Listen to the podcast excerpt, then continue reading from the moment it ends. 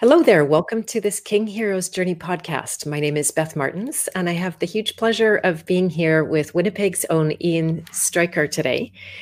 And I uh, have dubbed him advisor to the visionaries.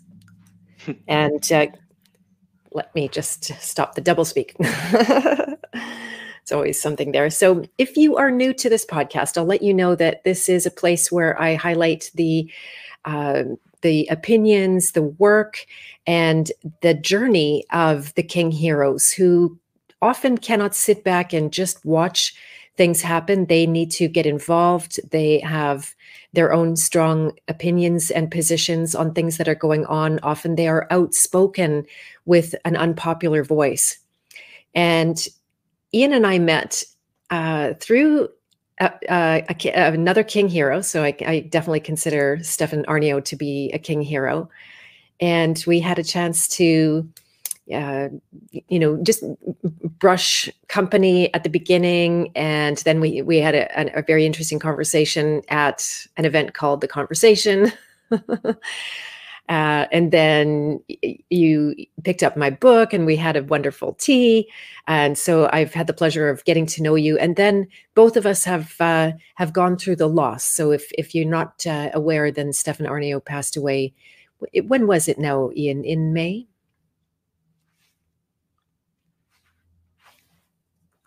Um, I'm getting double voice on my end here. Hold on just a second. I'm so sorry. I'm having a little blip here. All right. Can you hear me now, Ian? I can hear you fine, but I can hear your voice again from what you were saying before. Okay. I'm sorry. I just, uh, I think I just put an end to that. How is it now? There you go.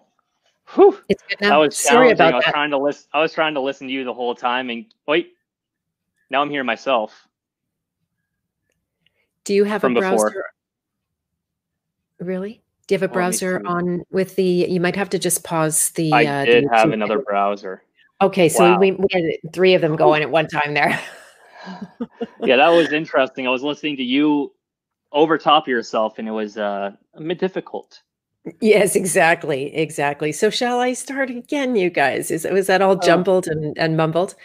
So, uh, if you're new to the King Heroes journey, I'll just say this for your benefit that this is a place where I highlight strong men who take risks, who put themselves out there, uh, often in business, often in in the form of a movement. They have strong messages, and they're not willing to just sit back and uh, keep it to themselves. So they aren't always the most popular in in their uh, world, but it, what I notice is that because of that bravery and the risk that they take, they gather their own strong tribe.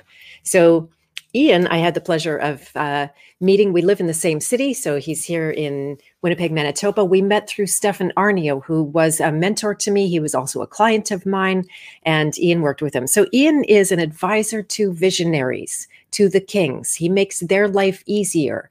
He frees them up. I might be knocking on your door, Ian, for some help. Hopefully. because he, yeah, that would be nice. That um, you know that, that when you have the vision of a king, you very quickly grow out of being able to do all of the things that would make your vision run and that's just a fact so when that squeezes on somebody like ian steps in and uh, takes over you know what's what's called operations if you're not familiar with that so, Ian, do you want to just take a few minutes to describe a little bit about yourself, who you are, introduce yourself? Totally, and I, I, love what you're saying there about the the kings and being stuck with the vision and being stuck with what they do, and that's what I find a lot in visionary people, people that want to accomplish a lot, and they have all these ideas that can change the world and change people's lives. But what happens is they can't find a way to repeat themselves they look for people that are visionary like themselves. They don't understand why people can't take action on their vision and understand their vision and do it. Um, and they end up being the employee because nobody's good enough to do it. Nobody can act on it. Nobody can follow through with their vision. Um, and that that's largely where I come in is helping the, again the operation side of things. So make it a systematized way to take your vision and grow it and make it an actionable process. So it's not just in your head, it's written down and we can build upon it. Um, mm-hmm. For my background, I mean, I, I started off working on a goat farm. I was born and raised on a goat farm, actually out in mm-hmm. Ontario, mm. and spent most of my life. I mean, I'm not that old, so most of my life uh, milking goats. And um, I was never really an exceptional person. I I know one of the questions you have uh, coming up a little bit earlier. You showed me some of your questions you wanted to ask mm-hmm. is about wanting to become an entrepreneur. When was that point you wanted to become an entrepreneur? Honestly, I've never wanted to be an entrepreneur. When I was a kid, mm-hmm. like that was the one thing I heard about entrepreneurship. I'm like, that is not me. I looked at all the visionary people, looked at all what they did, the Tony Robbins, the Grant Cardone. I mean, I didn't know those guys at the time, but you look at all those visionary people that accomplished so much and put some so much of themselves out there. And I'm very introverted. I'm just not into that kind of thing. So for me, I'm like a, a CS type person where I like stability, I like predictability, I like think know what's going to happen next. So mm-hmm. growing up, I I was happy looking to become an architect. Was going to go to university, become an architect. Uh, went through high school, got good grades. Was never an excelling student, never a failing student. Just very average. Just did what I need to do. Worked part time uh, while I went through school. Then finished high school, didn't get into the university that I wanted, so I decided to buy a house instead, which was the cusp of my the beginning of my story, I would say, because that's when I decided to buy a house, learn a bit about construction, flipped a house by myself, bought it with my own money, my own two hands, did all the work. Uh, it was a disaster. took me a year to do this renovations of this place, and I had every problem there was imaginable.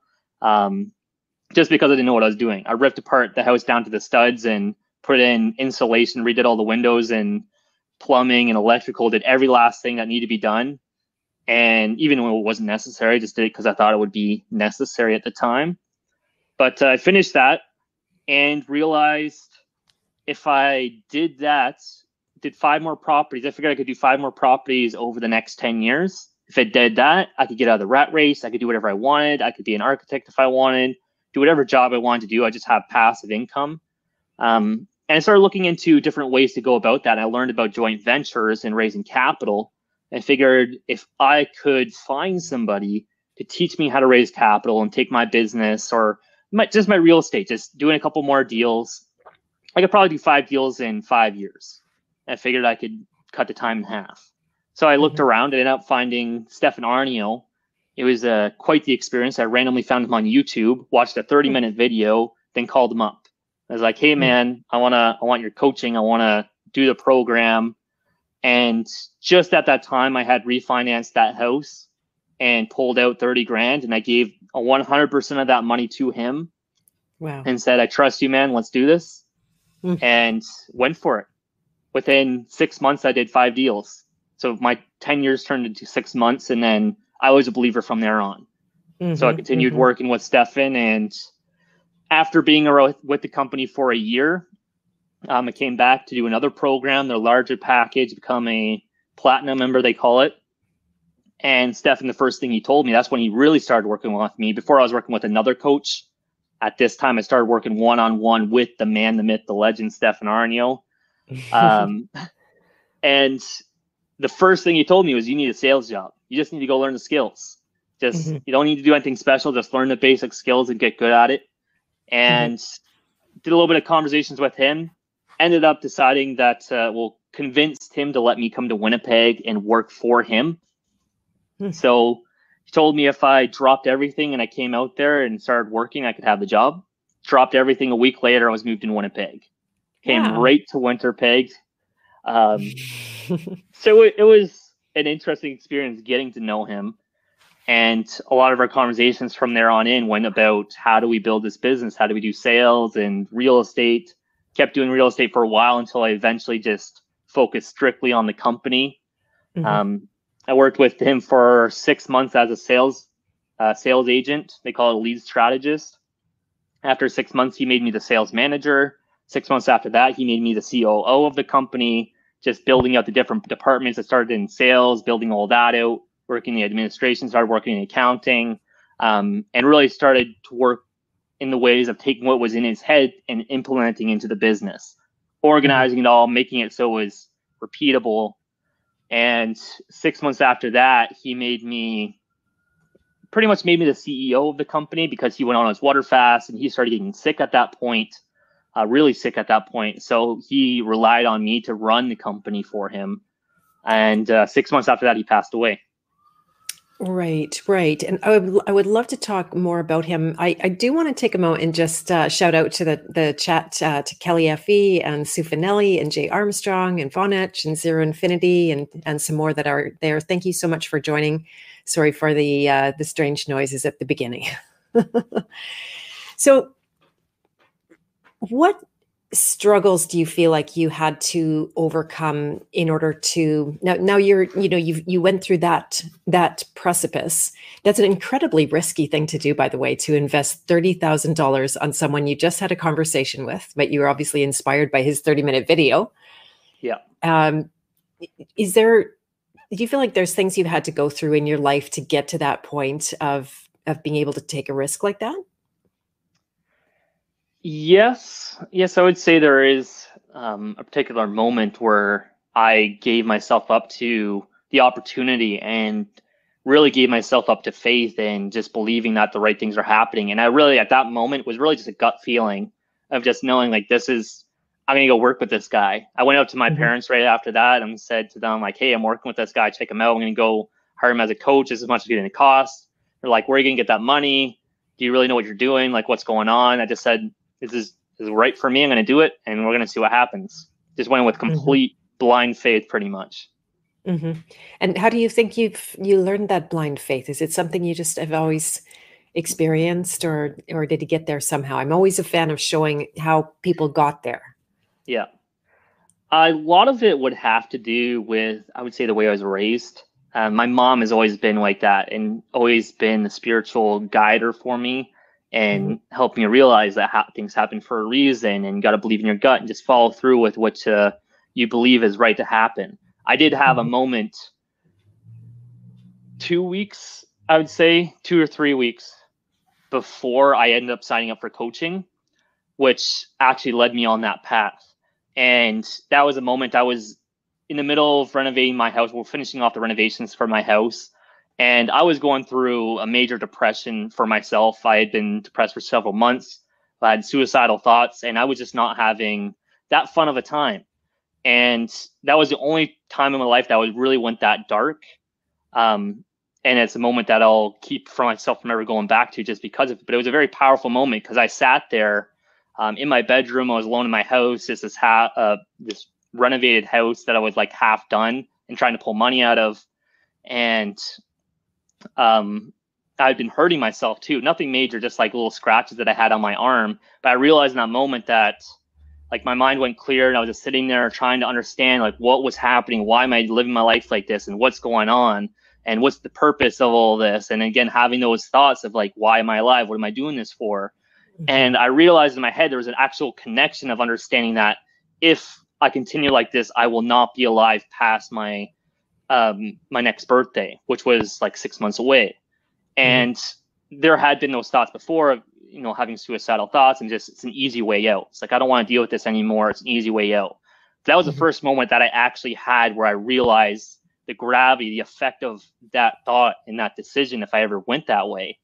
So I took a moment, and that's a, a moment I gave myself to God, to a higher power, to the ultimate you know the energy in the world. I didn't know what it was at that time but i just knew that in that moment um, i had i was wrong. I had given up. I had pretty much killed myself in that moment. I said i'm done. I even said it out loud i'm i give myself up because i obviously don't know what i'm doing. If i continue doing what i believe is right what my ego what my emotions are guiding me to i'm going to die. Like that's all there is to it. So I gave myself up in that moment. I said, I give myself up to whatever it is, to God, and um, take me as I am and guide me to where I need to be. I will do whatever needs to be done. I'm going to do whatever successful people do, happy people do. I'm going to give myself one year. I only gave myself one year. I said, I have one year to figure this out. I'm going to have one year just to do whatever successful people do. Doesn't matter what I think, how I feel, or anything like that. I'm just going to do what they do.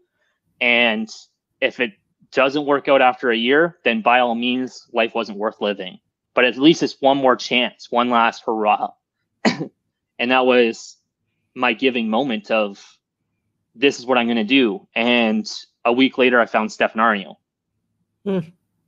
Wow, that's great. I'm so glad I asked you that question. Yeah. and I don't mean great that you suffered that way, but of course, great that you got yourself to the other side of it. And it's inevitable right? Any any benevolent king hero out there turns to god or however they want to talk about that or language it as a kind of authority and certainly a guide right? Because you can't you can't follow people. You can't uh, I, these days i'm big on talking about trust and and uh, you know my son has two parents on on very different sides of the, the pandemic that we'll talk about a little bit later. But uh, so he's got this really, you know, these two worlds don't actually meet.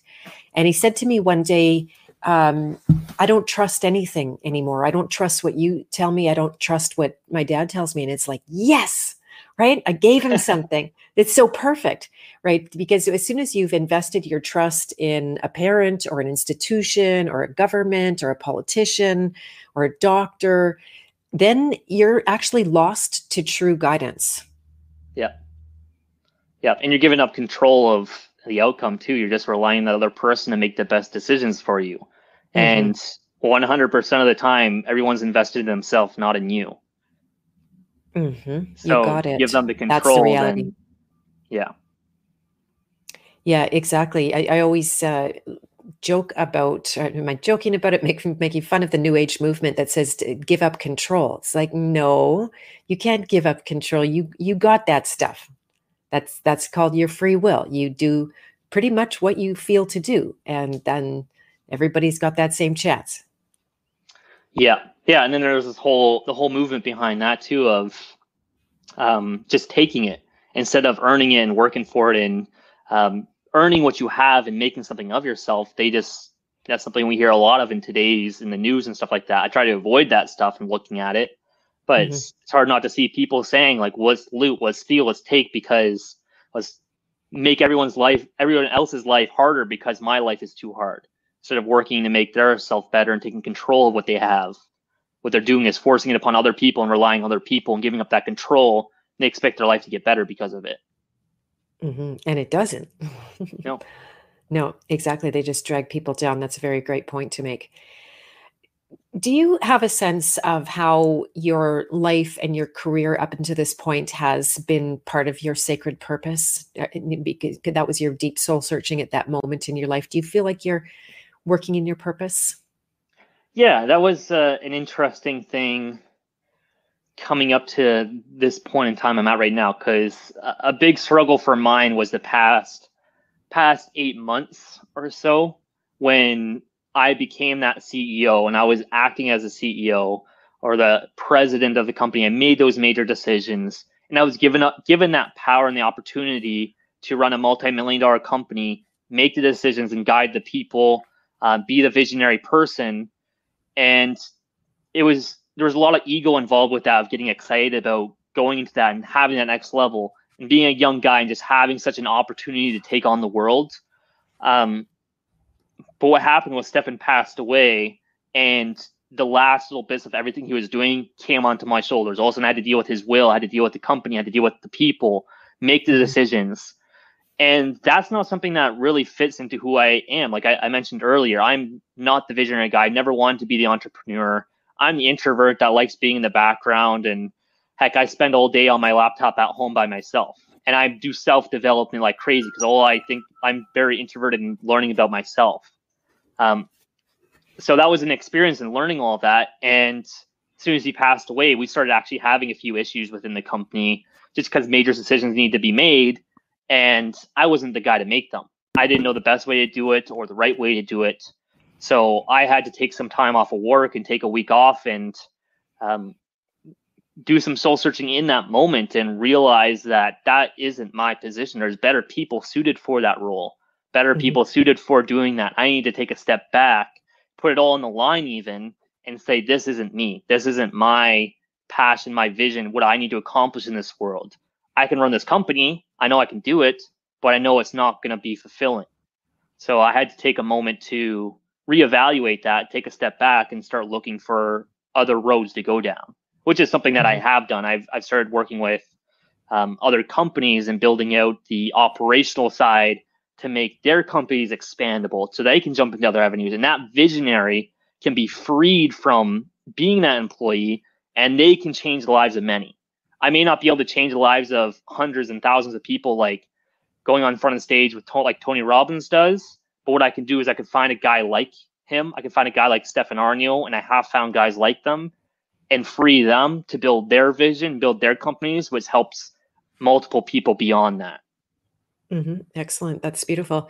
I come from the marketing communication world, and we were always behind the scenes. We were never the rock stars out in front. We were the ones helping those rock stars be even more in front than they were. Yep. So I totally know that role, and I love that role too. It's actually, uh, according to archetypes, it's an alchemist role, right? It's the alchemist that supports and advises the king and uh, so it's a magical position and and you have to contend with power in a different way than than the king hero does the other thing i want to talk about you've said you said twice now that you never wanted this uh, i i was the same that uh, i i didn't want to uh, own a business but i wasn't going to get a job after i survived cancer yeah like, it's just not going to happen I don't have that bone in my body. I'm unemployable. I get right? that. Yeah, yeah, and and most king heroes they go reluctantly. Uh, I, I'll I'll just you know everybody on their hero's journey they go reluctantly because God is asking you to do something outrageous and you probably don't even know what it is. Yeah, well, so, I, I, think the other problem is um, people have a false vision of what it is and being an entrepreneur is. I remember being a kid, and again, being an entrepreneur for me was give up everything, become a CEO, manage a bunch of people, become a president, just run all the ideas and create ideas and build ideas and create product and sell those products. And again, as an introvert, sales is not that exciting, marketing is not that exciting, public mm-hmm. speaking is not that exciting. Mm-hmm. And those are the these those are the entrepreneurs that we see. We see the people that end up on social media, the people that love doing that stuff. But that's not all entrepreneurs. Uh, I heard mm-hmm. on I think it was actually Tony Robbins I was listening to the other day. That's why I keep talking about him because mm-hmm. I listened to some of his stuff recently. He was saying that 2% of entrepreneurs are those visionary, those very artistic people um, that actually live out life that way. 98% of entrepreneurs and successful entrepreneur, entrepreneurs are introverts, people that just know how to develop themselves and develop what they're doing and build out companies and build out things without being the center of attention. Mm-hmm. Mm-hmm. Exactly. There's just many ways to approach it. There's it, yeah. someone someone out there. I don't know who it is, but they niched for people who uh, specifically entrepreneurial um, uh, introverted entrepreneurs, so that if you don't have that personality, uh, like I don't have personally, I don't have any celebrity in me. I used to think I did, and I came I came to a place of feeling or realizing because you can do the same thing but from a different motivation right? I do this more about it for me it's about connection it's about community it's about building networks of of people to spread the good word. But as far as me being the rock star of the show and all that kind of thing that's not that's not where i'm coming from. And it's it, i mean even a lot of celebrities they come to it reluctantly as well. They're they're they don't want to have to get out and and do that thing. But uh sometimes we do the thing because it's aligned with purpose in a different way. Yeah. Um, yeah, so many examples are just flooding in my head of people that don't want to be doing what they're doing. It's so funny. I apologize. Yeah, some, sometimes so it's things. pushing your yeah, sometimes it's pushing yourself as well and just getting outside your comfort zone. Because that's part of being mm-hmm. an entrepreneur too, is just getting outside your comfort zone and trying those different things and seeing what works and failing forward. Um, mm-hmm. And that's mm-hmm. that's the part I'm fine with. I'm fine with failing forward and looking like an idiot sometimes. I've done yeah. I've done any number of podcasts and public speaking in front of dozens and hundreds of people where I do a terrible job. I first of all don't want to be there, and second of all, I don't have it planned out right and do don't do a great job. But I'm willing to fail forward to learn those skills and understand the other person as well. Understand a visionary person that loves doing that. I can see it. Mm-hmm, mm-hmm. Oh my gosh, I have to tell this person I cannot turn that dinger off. Hello, lady. Just on an interview, I'll let her know. Uh, some of you might have noticed I disappeared for a little while, and uh, I was on. Stri- I was uh, given a strike by YouTube. Just so you know, I didn't just drop off the the face of the earth because I'm actually really into getting out and talking to you guys.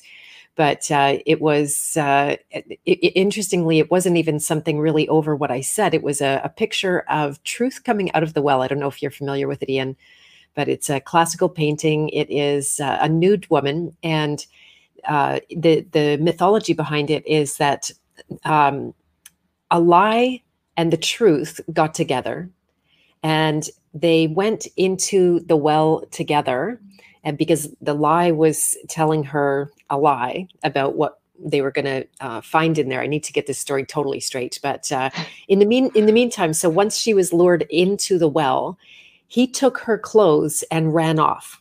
So he put the clothes of truth on and uh, made off with them.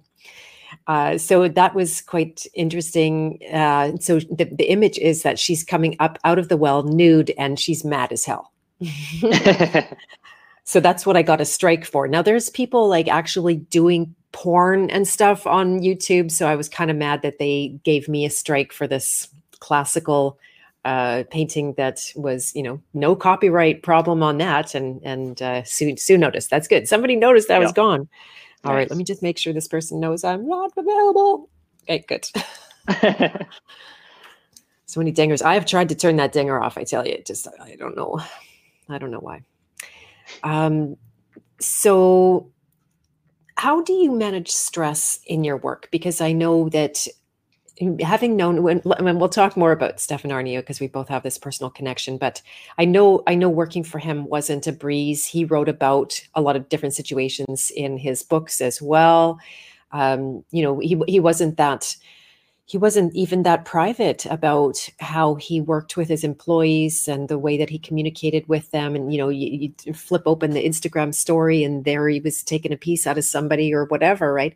And um, not to mention now like first of all your your job would have been very stressful like operations i've been, i've been in that situation not at, probably at, at your level because this was old school marketing but i've been you know managing the whole office and you know the the ins and the outs and everything that is uh, coming down the pipe it has to come through you at some point how yeah. do you handle all the stress of that well i would say a lot of it has to do with um, what you're actually passionate about and what you're interested in. Because for me, when it's the operational stuff, when it's actually building up the systems and the process, I can take on mass amount of information and different understand how things interconnect and build it out and understand the steps that need to be taken and creating a vision and building into something.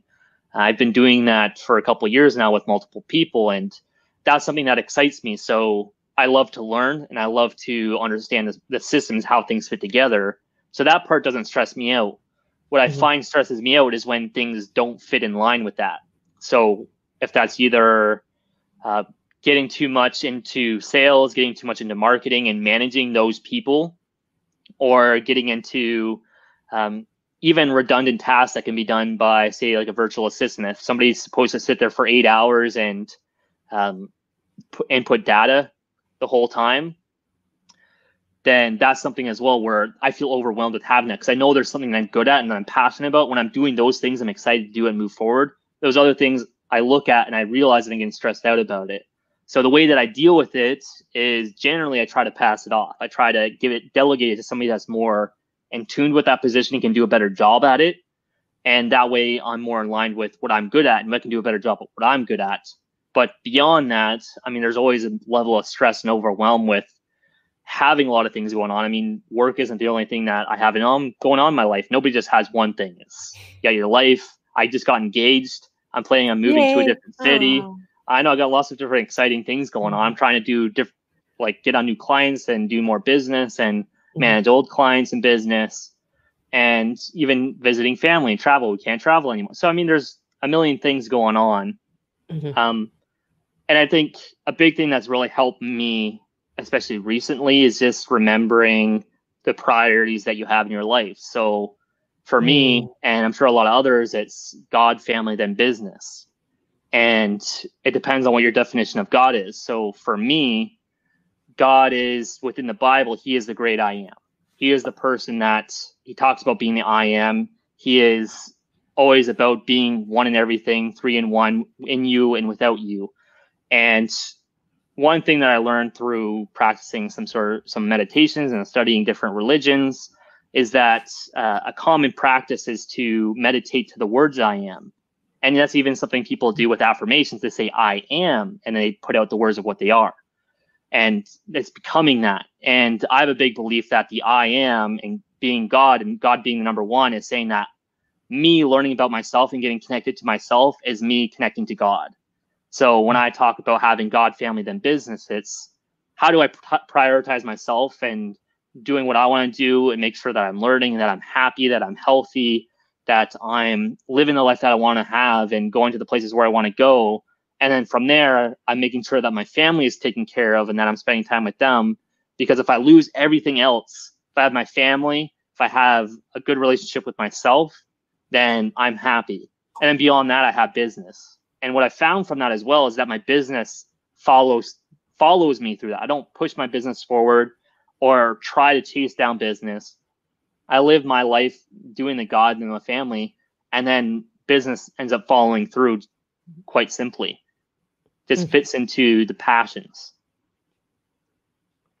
Yeah, if you take care of the most important thing, then it takes care of a lot of stuff underneath it.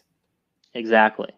Yeah, yeah, that's beautiful. And it's also very alchemist, by the way, extremely alchemist, because the alchemist is one that will find out how to do a great deal with less time, less energy, less effort, less muscling and pushing around. For example, the warrior stage is much more about muscling and building and brick by brick, but uh, the alchemist is like ning, ning, ning, ning. so that's beautiful. I really love that. Was there a time when you ever crashed from stress and uh, felt like the whether it was the rug pulled out from underneath you or things really fell down. Are you oh, open yeah. to sharing about that? Yeah. Oh yeah. So I've had a few times where I get a little burned out, um, go through a tough time. I had a really bad one last winter. I was when Stefan. So just a little bit of a timeline. Um, when I became CEO was around December, and the reason was that time was because Stefan every year he goes on a water fast, so it goes 40 days, just drinking water, no food. Um, so he leaves in December around Christmas, and then he got back in middle of February, and then from there he was sick, and then he passed away in May. So that whole time was when I was the CEO, and I was starting to take on a lot more of the marketing, the sales, the training, the uh, planning of the business, and the next steps. We're trying to buy some commercial real estate and buy uh, manage a bunch of renovations and other properties. And January, around the middle of January, was when Stefan went offline because there's a certain point where he just doesn't have the energy to uh, talk with us anymore and converse every day. Mm-hmm. And I actually had a major crash in the middle of January. I got sick for um, three weeks. I was bedridden for two weeks. And I was, no, I was not three weeks. I was sick for three months and I got bedridden for two weeks. Mm. Um, so I, I just had a major crash where I was just, it was overwhelm and stress and things I wasn't good at. And I was trying to do so much. I was trying to do what a visionary man who had been doing it for 10 years and had spent his life building up towards was doing and walking in and just saying, okay, I'll do that.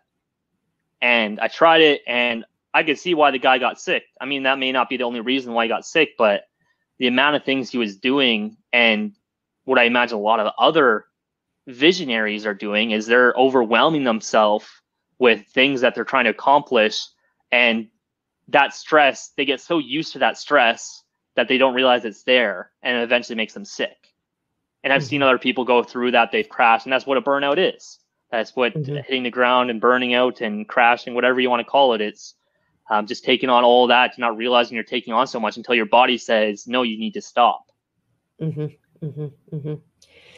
Well, this is interesting because uh, I'm I'm having the thought out loud and and realizing it that uh, Stefan actually really was the inspiration for this entire series. Because before that, I'll say a little bit about it. That uh, for 15 years, I worked with women. I marketed exclusively to women. I worked with a few men here and there, but uh, for the most part, I saw myself as a women's coach. I thought that was where my gifts were. That's that's what what my purpose was. It's not that I was wrong. It's just that that was that was that time. And I was able to really find the roots of that desire to work only for women in the feminist movement, in that zeitgeist that's turned men and women against each other. And so, coming to that point of self honesty, it was almost to the minute when Stefan walked in my door the year before what you're talking about.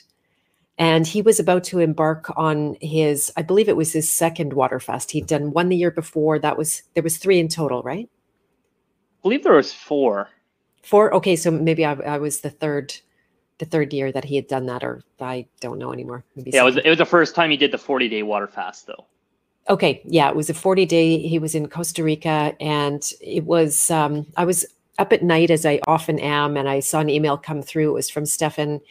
He said, "I'm sick with cancer. Two people told me you can help me." we got on the phone the next day and uh, he hired me just like like you put your 30 grand down he didn't pay all the uh, $30000 i should have charged him 30 but uh, we got to work every single day for one month and he had some enormous breakthroughs he came out the other side emailed me said beth you saved my life and now we can see down the line that uh, it didn't work. And I'll say this so arrogant that he should have kept working with me well, I will say I appreciate the work that you did do with him. I did notice a difference with him over the past, um, the last year, year and a half of me working with him. He really took took into he, he learned about himself and became his true nature. And that was partly from talking with people like yourself and probably coaching with you in particular, and partly with the creating the operations and freeing him from being another employee. Uh, but I saw his true excitement, his true passions come out and what he was doing. Was no longer about oh i'm building a company i'm doing work and i'm doing my daily tasks and making sure things are running.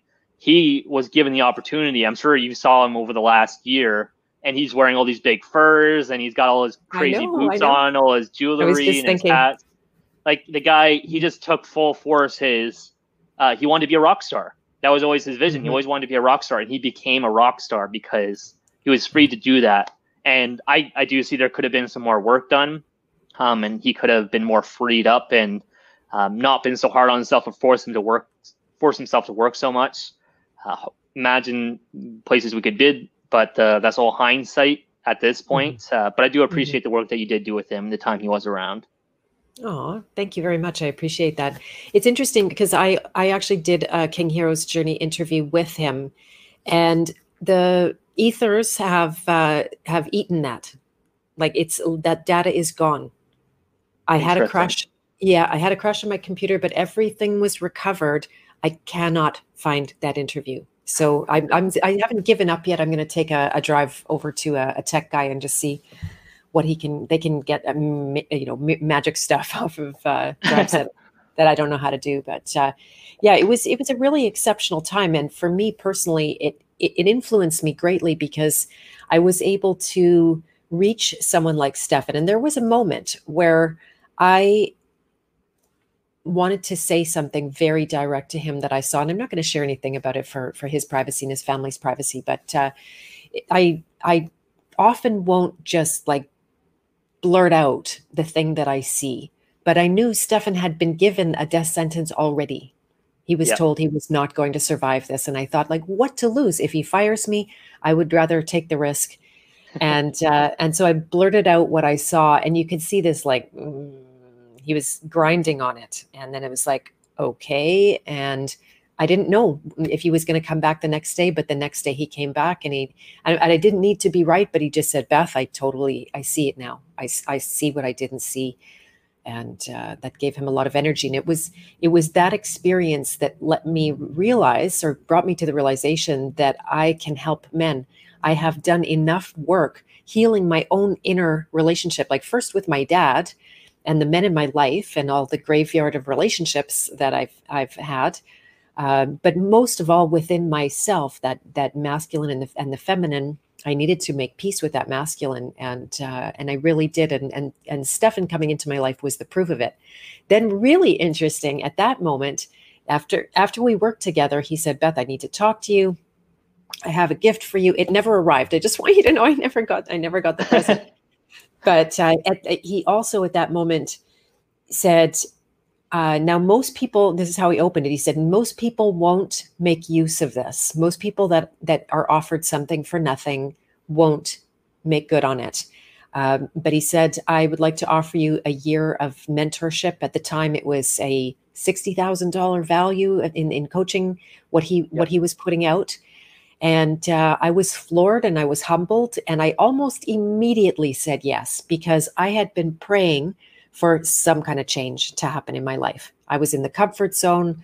I was I was stuck in the comfort zone. You know, it's not it's not even comfortable in that stuck kind of comfort zone. Yeah. Uh, he, he came into my life. He kicked my butt. He got me into a. He got me to move from that what I call the hedonist phase of the the hero's journey into the king. At the time, I was feminizing it, but it's like no, it's it's masculine. It's king all the way. He inspired me to write and publish my book. I doubt I would have done it if I didn't have someone like him in my zone at that point. So I just wanted to make sure that everybody knows how instrumental that was for me. Um, you know, and he was the quintessential king that crashed. He had everything going for him. He had all the money in the world. He had this like amazing body of skills. He had the ability to get out and uh, and guide people. And and if you're not familiar with his book, Hard Times Create Strong Men, he had a very uh, powerful motivation inside himself to mentor young men such as yourself. Do you want to talk a little bit about that? Yes, absolutely. I was just thinking of um, one experience that I had with him. I just completely out of the blue, but kind of funny. How I went out for a dinner with him one time. Went to a place called Santa Lucia Pizza, and we we had a lot of dinners together before he got really sick, we he would take me out for lunches, for dinners. We'd hang out all the time. We were we were best friends at the time. He didn't have a lot of people around him, so I was that guy that spent a lot of time with him. And I remember one night um, he was randomly on his phone, always on his phone, texting random people. And he asked me, he's like, um, "I got three single moms that are at our bar waiting for us. You want to come with?" I'm like, "No, I don't want to go hang out with a bunch of single moms." I'm thinking to myself like he's trying to play a game and wants to go see some women, whatever's going on. Um, so I went home and I talked to him the next day. He's like, "Yeah, I went over there. I sold them all a copy Hard Times," and then left. And then that left. Was, oh man, he did not like single moms. I'm amazed he wouldn't even talk to me because I'm a single mother. Uh, yeah, I thought it was funny. What was your question again? Uh, it, just about the um, the mentorship, like because his interest in in helping young men become kings, to become yep. strong and responsible. Yeah, there was a lot to unpack within his mentorship, and the one thing that I really appreciated with what he was always doing and way he was speaking is it didn't change for who he was talking to. He didn't talk a certain way to certain people.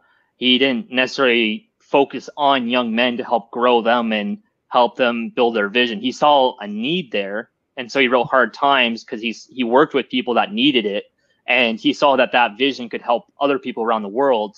Um, but the the vision and the, the way he talked never changed for anybody. It was always very direct, very to the point, um, very factual. He was a very intelligent man of understanding different concepts and how things run and interconnect with each other um, and how people's lives have been affected by their childhood.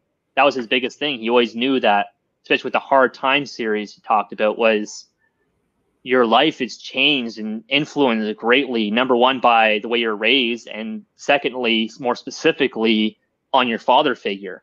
If uh, boys don't have a good father figure, then they become what a lot of people call snowflakes. They don't have somebody there to guide them and teach them to be a man and teach them to be hard. You talk, you listen to someone like Dan Pena. You know who Dan Pena is, right? I don't actually. So Dan Pena is a he's a he's a self-proclaimed uh, trillionaire, mm-hmm. and um, he does a lot of he's a in his 80s, I believe, 80s, 90s, and he does a lot of public speaking. And he's a very, very hard man, just saying pretty much everyone in today's generation is a snowflake, and really saying that you got to beat your kids to make them into men and build them to be men. And, and whether or not you believe and want to talk about that. Um, but Stefan's whole I think was that fathers and the way your father brings you up, and even for daughters, the way your father, if you have a if you don't have a strong father figure, he would always believe that those women were who became the whores in our society. Like that is something he would say. He'd say mm-hmm. that if you do not, as a as a female, if you do not have a strong father figure, you do not have a good understanding of a strong relationship with a man. You do not know how to control that relationship and be in a relationship, not be taken advantage of, and stand strong to yourself. And mm-hmm. the same thing for guys. If you do not have a strong father figure, you do not know how to work. You don't know how to do uh, to take control of your own life. And that's not to say everyone's like that, but the mass amount of people, the majority of people, uh, if you do not have that strong parental influence in your life, um, then it's definitely a tough place to be in. And, and the sad thing is, and he was seeing it, is that that's a lot of the direction we're going to with our society these days. It's um, parents together. That's a rare sight. Like, how many people do you know where their parents are together versus not together? I know. And I know. like that's always a question. Like, um, anytime I've dated somebody in my life, my parents are like, okay, well, first question, are their parents together? Because they know and they've seen it that if the parents of the other couple is not together, the likelihood of those, you two not working out is exponentially higher. Because in one person's life the one person's life their understanding of a solid family is where the mother and father separate and are no longer together and that's what they expected of their life. Mm-hmm, mm-hmm, exactly. And there's been you know a massive efforts and campaigns to break that family up starting with the feminist movement that pits men and women against each other. And uh, you know now we're seeing we're starting to see some extreme um, things. I mean, was it uh, in New Zealand? Now they are they have instated that it, they have the right to remove a child from a home, uh, take take them through school, uh, not tell the parents where they are, and treat them against the parents' will. Right, like that's that's well, kind of where it's up to. Yeah, that's uh, pretty intense. I haven't heard about that one. Yeah, and that's based on four people having been diagnosed with COVID in in New Zealand. That that's what they're taking their kids away because of COVID because they're sick. Yeah, or diagnosed because they, they decide exactly because they've decided. Yeah, it's uh, this is coming for a long time. I I wanted nothing more than to take my kid out of school. Now finally we have an excuse. The dad thinks it's because it's a, a boogeyman virus and. Uh, I, I think it's because I just don't want my kid to be in that institution and owned by it. Yeah, and that, that's the thing with the schools too. Like, what what's the end result for schools these days? What's the whole purpose? And it's really just to make employees, just to make factory workers that just believe in everything they're told. Like the biggest the biggest movement of people that are trying to change the world right now are, um, from what I can see, university people, university students, and people going through school or have gone through school all their life and mm-hmm. they're not self-educated. They never learn um, beyond what they already have to. And they just believe the media what the media tells them because they believe that that person did their research they educate themselves and they know what they're talking about so they must be right. Mm-hmm, mm-hmm, exactly. Uh, eric was just saying you're so correct. It's not even funny if you don't have a male or female parent at the house that are uh, teaching you. It's a it's an uphill battle. Exactly. Exactly. So we're and that's interestingly, a lot of the women in my world are king heroes. And that's mm. what I had to find out about myself. It was, you know, I was trying to really feminize this role that I found myself in, and it's not feminine at all. It is, it is definitely masculine. But you know, there's ways to work with that because we live in this unnatural world and the society. Uh, it wasn't until I stopped fighting my own masculine role in life that I could come to peace with it. And in, in fact, I think, and from feedback I've got, I, I, I reclaimed a lot of my femininity in the process. Yeah. Yeah, I can, I can speak to that as well. Um, I've had to go through an interesting experience on the, the male side of that as well, because one thing I've noticed with guys a lot is everybody wants to be like, if you're going off the DISC personality, uh, which is dominance, um, which is direct people, and then the I is um, somebody that likes to be seen and very visual person. You got the S person, which is more helping in the background, you know, being a caring person. The C type is the more data centric and process driven person. Um, all the guys that I know, I mean, I work a lot in sales, so it does go towards this anyways, but most of the guys I know, they push towards the D type personality. If they're an S type, which is more of the, you know, I'm a soft, feely kind of person, want to help people, they don't like the idea of being that. They're saying, I need to be a D. I need to be that person. I need to be direct because that's being a man. That's being that person.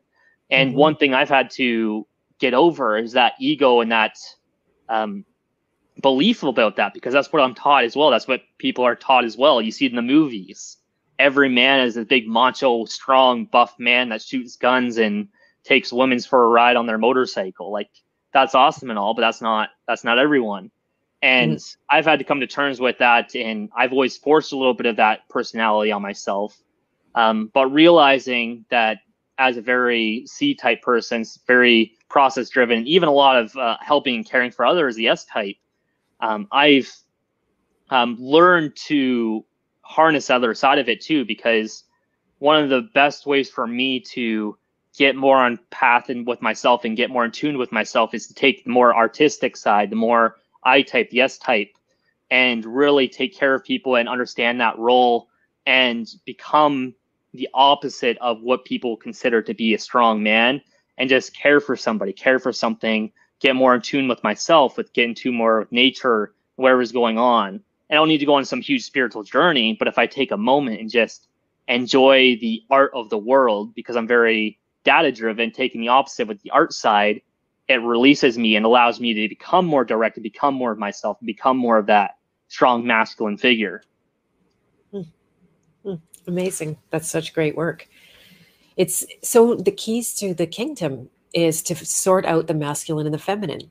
It's not yep. just in your world that you have to do that. It is it, inside your own heart and soul because that's the magic element, right? That is the that is the birth before there is the beginning of the journey you there you have the masculine and the feminine when they come together as one they birth the child which is the, the beginning of the hero's journey that's how it yeah. happens and that's that again is the work of the alchemist too to marry what seem to be opposites because we i think we've been brainwashed with the, the the word and the idea of opposites because that means they oppose one another. Yep. Ask anybody what the opposite of man is they're going to say woman. Ask them the opposite of feminine they're going to say masculine. We have this as a as a concept wired into our brains but it's not the reality of it right? It's like no mm-hmm. perfect complement fit together perfectly when they come together the whole is always so much greater than the sum of the parts. It's not just one plus one and now you have two. You have th- you actually have a three. There's something yep. new going on there. Yeah so good. So we naturally have been talking about that masculine and feminine. What do you see about like right now in this day and age? What first of all what what do you think of what's going on out there? You're in very good company. Nobody here believes there's a, a virus going on. Um, what do you what do you make of it how how have you navigated what i've seen with everything um I'd say the largest thing I see is that we celebrate mediocrity now.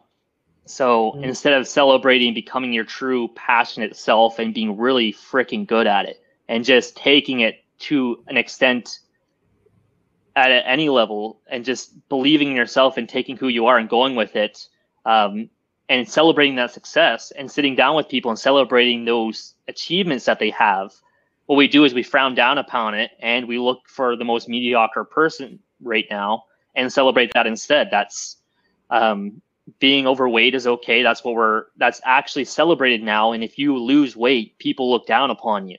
And being successful in business, they want to steal that away from successful people and take their money and say you are um, you're worthless. You're shaming us. You're I even seen it here in Winnipeg. I go down Wellington Crescent where they have the nicest, most beautiful homes. They have a big path down the middle of the road with a big with grass and trees and families and dog walk with their dogs out there and that's a really popular path they even block off the road for people to walk up and down and i've seen people grab chalk and walk and right in front of these massive mansions just saying shame and like defund the police and kill the rich and stuff like that. And oh, I didn't know. It's just it's shaming successful people.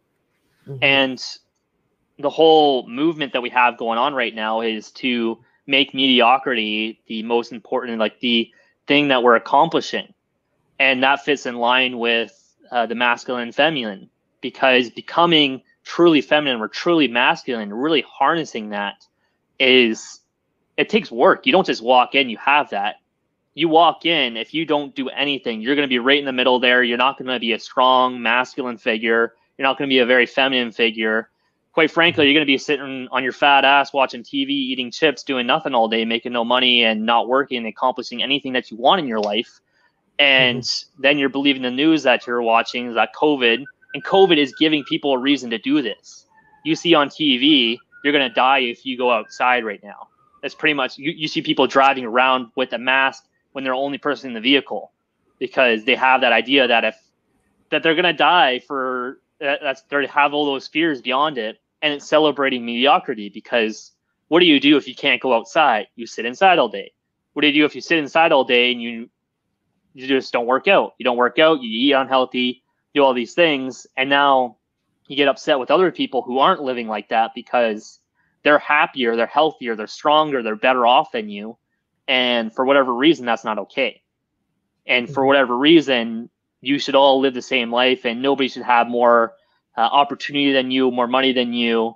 And they look way past all the work and effort that it takes and look directly at, you know, what are the results? That person worked for 10 years, 10,000 hours, put in the time, the money, the effort, energy, spent hundreds of thousands, millions of dollars, put their life on the line several times and everything they built.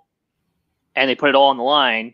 And you don't see that. All you see is they're a multimillionaire and you're saying, okay, well, I've been sitting around all day. I'm alive too. Let's cancel rent because their mortgage is paid off. And how about they pay for my food and we steal all the stuff that we want because they stole from us somehow? Mm-hmm. Mm-hmm. Exactly. Yeah, it's a kind of Robin Hood, strange Robin Hood situation where I didn't know that was happening in Winnipeg. I'm I'm really sad to hear that that uh, people were getting attacked like that uh, I was born and raised by entrepreneurs, and they never were on the dole, right? They never got unemployment insurance. I'm not blaming anybody that that needed to turn to that to support their family, but I just didn't have that example in my life. That uh, yeah. you know, when things got hard, my dad dug in and created a new life. You know, he couldn't handle working for other people because it was. Uh, demoralizing for one reason or another and he could not exercise leadership that he had. And i saw them do some pretty major ups and downs over the years and there was they went through recessions and they went through my dad's cancer. He was diagnosed like more than 20 times with cancer as you know now from reading my book. Um, you know it was his life was as as uh, by the title of, of stefan's book it was absolutely self-made he yep. he made his life and then he lived a nice life my parents lived a nice life my mom also was very hardworking in our business in their business and uh, so they they had a property in Florida and they had a property in the country and they took major trips and cruises and they would always treat themselves and and be have a kind of luxurious life and and the pleasures of life and you know a garden that wasn't full of food; it was full of flowers for the pleasure yeah. of life, right? Uh, and and so that was my example that oh okay if you put the work and the time in and you're intelligent about how you do that because it's not just work and time that's not enough has to be smart work and time then then you can be free. That was my example of sovereignty. Yeah. and uh, and that's why they were practically you know i had two and a half jobs. One was with them. I because I got to be the the well, I didn't get to be this right away. I had to earn the title of vice president, and I was given power. I was given responsibility, and I was also given freedom. You know, my my mm-hmm. dad. It was I I really saw Stefan and my dad how how he was Stefan was willing to really empower you. Like look at the skills that he allowed you to. Uh, and you were talking earlier about all of those promotions. Boom, boom, boom. You moved right up because you were willing, and he was smart enough to share his power. Yeah. Yep. And to build on the the one comment you had on there was um, working smart and not just working. Um, part of that too is really just because not everybody can be an entrepreneur. I don't believe that every person in this world is made out to be that entrepreneur that goes out and builds this crazy business. Mm-hmm. We need those people. We need those other people to work in factories. We need those people to work as I'm going to use my cousin for example, uh, hauling dirt. He he hauls a lot of dirt around um, in Ontario, and maybe not the most passionate thing to do, but he enjoys it. He works on the machinery. He moves stuff around. Uh, one day he's talking about maybe starting up his own business and getting his own dump truck. But the one thing I really appreciate about him that I haven't seen in anybody else is the work ethic. I, I grew up with my this cousin. I spent my entire life with him. He was like a brother to me. Uh, I worked on him with the on the farm. We worked several years together. I believe he still works there part time, just on weekends and stuff like that. And the one thing that he has that I have hardly ever seen is just that pride in his own work, and just hmm. no matter what he's doing, he's going to do it to the best of his ability. Sometimes the best of his ability isn't that great, and that's just not his job. He should not be doing that job. But when he finds something he's good at, he does it full force. He takes passion in it, and he even brags about it. He brags about moving dirt around. I mean, I know multi-million dollar entrepreneurs that do run multiple businesses, and they're not as passionate as about about their job as he is. So that's something I really respect about him, and I think that's something that we really lack in today's society too, especially in the younger generation, is just taking your work, going to work, doing your job, taking pride in it, and doing a really freaking good job at it, and just saying to the world, like, this is who I am, this is what I can do. And if you suck at it, then by all means, that's not the right thing for you. You got to find something different, but at least try your best and really work towards it and see if you can get something out of it. And then if it doesn't work, find something else. Find what you're truly passionate about it. Make some money somewhere else. Exactly. Like you said, fail forward. I also like fail fast because yep. if you delay trying out whether you like moving dirt, and that sounds so very romantic to me right now in a day where, growing your own food is going to become like you know, the, the most wanted skill ever. Yeah, uh, that sounds sexy to me. But but the faster you get out and discover, like, yeah, this isn't my thing, or and it's and it's often the things you you you do the things and then you know more about yourself because that's not you and then you do yep. something else that's not you and then you know that about yourself can be a process of uh, like a sculpture that it, the artist is just removing all of the wood that's not the sculpture so it's it's it's always a process of of releasing or often a process of releasing rather than adding something that's not you totally. you're already there yeah yeah exactly um i'm I, I also like wouldn't mind speaking to this. Not everyone is an entrepreneur. The one thing I think everyone must do by by nature of purpose is to discover the value of their purpose. Yeah. Because this one we don't get out of. Uh, I saw this from what I thought was my deathbed that we all came here with a purpose, and it is intimately tied with your people who you are meant to serve at whatever scale could be could be small and modest, such as the example what you've been talking about, and it could be the empire that Stefan Aarnio, uh, the late Stefan Aarnio, built, and everything in between. So you know, and it can be very family centered. It can be something, but you're going to be called to leadership, even when you get a bunch of young kids together the older ones naturally guide the younger ones there's there's yep. just something beautiful that happens there you don't have to tell them to do that they fall into oh i know more than you and i'm i have this pride in because i i got this skill and uh, then i'm going to uh, pass this along because that makes me yep. feel good right? My, my kid would come to my yoga classes in the days when i was teaching yoga. And he didn't want to do yoga. He he got up front to teach with me. Right? Like it was just instantaneous. Yeah yeah so good. So so I, I feel and i've been saying this for 10 years already everybody must know the value of their purpose. How are you going to contribute and give to society so that you're in that natural position to receive? And then and then it's it is it is merit based what you're willing to do because we all came with gifts but if you don't cultivate them like you said you don't put put in your 10,000 hours then you're going to have to do that. You're never going to get out of doing that work, whether it's this lifetime or next lifetime. So it's time to stand up for, to, for the value of, of who you are and what you uniquely can bring. to yeah. humanity. And it's bringing it back to um, your priorities. It's going God, family, then business. So prioritizing yourself and your connection with your purpose and who you are and your true vision and what you can provide to the world and really attuning yourself with that doesn't happen overnight. You spend years, your entire life pretty much, um, mm-hmm. actually accomplishing that and finding that. and then beyond that, it's taking care of your family through that. And your family doesn't have to be your blood relatives. It can be the people you spend the most time with. Um, I got a group of guys here that I live with, and together they are my family. They're the people that I've spent the past two years of my life living with every single day and conversing with every single day. And then I have my in-laws, and then I have my actual family, and then I'm sure I'll create more family places I go. But it's taking your knowledge and helping your family and helping your vision provide for them, and then just using your business uh, that follows through with that. Mm-hmm, exactly, because if everyone took care of their people, everyone would be taken care of. Yeah, yeah, and uh, I, think another thing that people get lost in is starting with uh, starting from the back end going forward. They spend their time doing work on their business and they're talking about making money and they're looking to make their passion find their passion through their business. And they say i'm doing this because such and such but it's really just focusing on their business.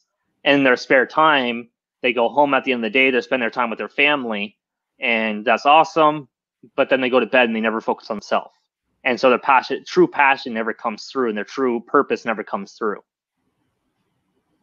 Beautifully said, Ian. That's that's amazing. So good.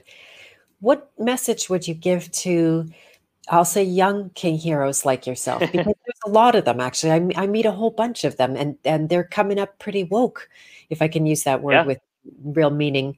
They're they're seeing they've grown up in the days that uh, they they've had their information restricted until more recently. Now we're we're highly censored, but uh, so they knew things that you know the younger or the earlier generations didn't. What advice would yep. you have for them? Well, the biggest failing point I see with younger generation, people around my age or younger, I've worked with people that are several years younger than me as well, looking to get into business, to real estate, to do whatever. And the biggest issues I see with them are number one, their ego. And ego and money are like the, the biggest things. They think they deserve a lot and I don't blame them. I mean, they've generally been in business for or been trying to get their life together for six months or a year or five years. And to someone like me, five years is a long time. But somebody that's 50, 60, 70 years old, like five years is like a couple seconds. So for a younger generation, they, it's hard to have the patience to um, let go of. You don't have to be the top guy. You don't have to be the visionary person, you need what you need to do is do your work and do it well. And that will turn into people giving you the opportunities. They will see there's so few people out there that actually do that work and do it well and have passion in it that if you do, you are almost guaranteed to be given the raise, given the next opportunity. And if your boss doesn't give it to you, the next boss will. And there's always going to be those opportunities for the people that are actually willing to work for it. Um, the next big mistake I see younger generations do is doing it for the money. I've seen uh, younger guys screw over their business partners and um, do weird, shady things just because they know they'll make quick money or they can expand their business and go to the next level with their business, not realizing the opportunity that lies in having a faithful relationship with somebody. It's the same thing with uh, business relationships are the same as your marriage and I can't attest to either of those because I haven't had a lot of business relationships and I'm not married. But from what I've seen and learned off of people that are older than me and that have been in that experience, is that your business partners and the people you work with and the person that you marry, if you're faithful to them, you're, you'll have a long and prosperous life and you'll enjoy your life. You'll have a happy life. But if you start screwing them up and you start saying, I'm going to go out and sleep with a different woman tonight because I know I'll, I'm not getting sex tonight, so I'm going to go with somebody else and you're going to set yourself up for a lifetime of failure and despair because you cheated and you wronged your partner. And whether that's in business and you decide to cheat them and you know cut them off on something or steal their money or steal their business, in the long run that'll screw you up because you just lost infinite amount of opportunity that could have grown with that person and your name is getting spread out across the people that you know. That's something you do and they don't trust you anymore. So just looking ahead and seeing that um, you will make money, just don't force upon it and screw people over to try and achieve that. And a lot of that comes down to the ethics and the actual ethics. That's another failing point I see is people having they will do things because they want to get to the next level again, make some money. They want to do the next big thing. They want to be a show dog. They want to they want to be the coolest cat around, um, but they don't have the ethics behind them. They don't do it for the right reason. They're not willing to make the sacrifice of doing the right thing for the right person at the right time um, to make the right thing happen. Instead, they're just looking to make a quick buck. I see that a lot in sales. That's the, the biggest thing to deal with in sales is making sure that people don't get on the phone and force something down somebody's throat um, to make some money. Because if you do that, that person's going to want a refund and they're never going to buy with us again. Yeah. And they're going to screw people over. You're going to go to court because of it. You can have all these issues because of it. And it's just having the wrong intentions is going to screw you up. Mm-hmm, mm-hmm, exactly. Yeah, I learned that uh, early on in my earlier on in my career. I I didn't want to do sales at all. I like I, I was just praying for the day I didn't have to do sales in my business. And then I I I grew myself up to a place is like, okay, I will be at peace with this. And I actually learned to really enjoy it because it is a very strong connection with that person. Yeah. It's very intimate conversation. They always tell me things about their life that really matter to them. There's often tears. There's some kind of a breakthrough will happen and uh, and and I got very good at at sales and and and it, it, was I I had to I actually had to pull back because I can I can you know I don't know why I'm so magnetic and charismatic and beautiful or something like that but people would people would would buy with me but it's like you said if it wasn't actually right for them then I would regret it because they they would it, something would go sideways with it. So now I'm uh, much more in a, in a position of uh, of just seeing like are they truly the right person? Are they going to make good on mm-hmm. this? I got on the phone with somebody this morning and i knew as soon as i heard their voice i could tell who they were. That i've, I've really started to tune in that the voice will tell me where where they're at. And uh, so that's helped me a lot in that arena. Awesome. Yeah. Very cool. Yeah, it's so beautiful to to talk to you. It's also very beautiful to talk about Stefan Aarnio. If you guys are not familiar with his work, then that Hard Times Create Strong Men is a beautiful place to begin. I know that uh, the other book, he gave it to me just before he passed away. The one that he, is it the Oracle? How do you say it? The Oracle? The title? Um, the Oracle, the Queen, the Princess, and the Whore. There you go.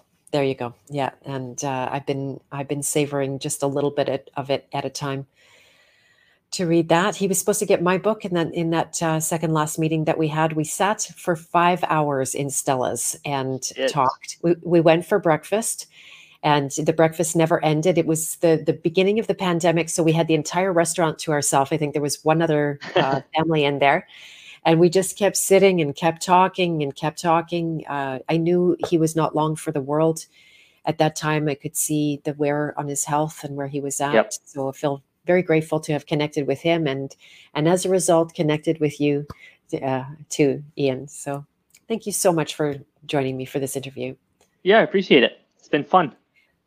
Do you want to say to end a little bit about your what you're you have in front of you how people reach you how you've uh, taken this to a, a new level in your own life? Absolutely. So if anybody's looking out to reach out to me, you can search up my name. I believe it's on the bottom there. Uh, Streutker is the last name, S T R E U T K E R. Um, you can find me on Instagram or Facebook or, yeah, searching up uh, Black Card on YouTube or anything like that. You can find us through there. Um, I don't know a lot of Ian Streutkers out there. I don't know a whole lot of Streutkers either. So just searching up my name, I'm going to pop up right at the top. Um, mm-hmm and you can reach out to me about operational things. That's something I'm getting passionate about and really finding my true vision, my true purpose on this world. And what I'm doing is I'm finding people that have that vision. I'm trying to connect with those people that are very visionary and very ha- just want to accomplish a lot. And they know, know these ideas, not just have these ideas, not just sitting in their room and thinking, oh, this would be great to accomplish. And I have all these great ideas. Not an artist that's sitting there painting a couple pictures. I'm looking for people that are building something and they have all these plans that they want to accomplish all these things they want to do but they may just be stuck at this point because the biggest thing I see is that the the visionary people like that they have a hard time keeping staff because of their vision is so strong and pushed so hard on the people that if it's not harnessed and directed, it becomes an attack. People feel attacked through it, and often employees don't stick around. I, I started working with a company out in Ontario, and it was the same thing. As soon as I joined on, um, the week before, people had quit, and when I joined on, uh, we had two employees, three employees.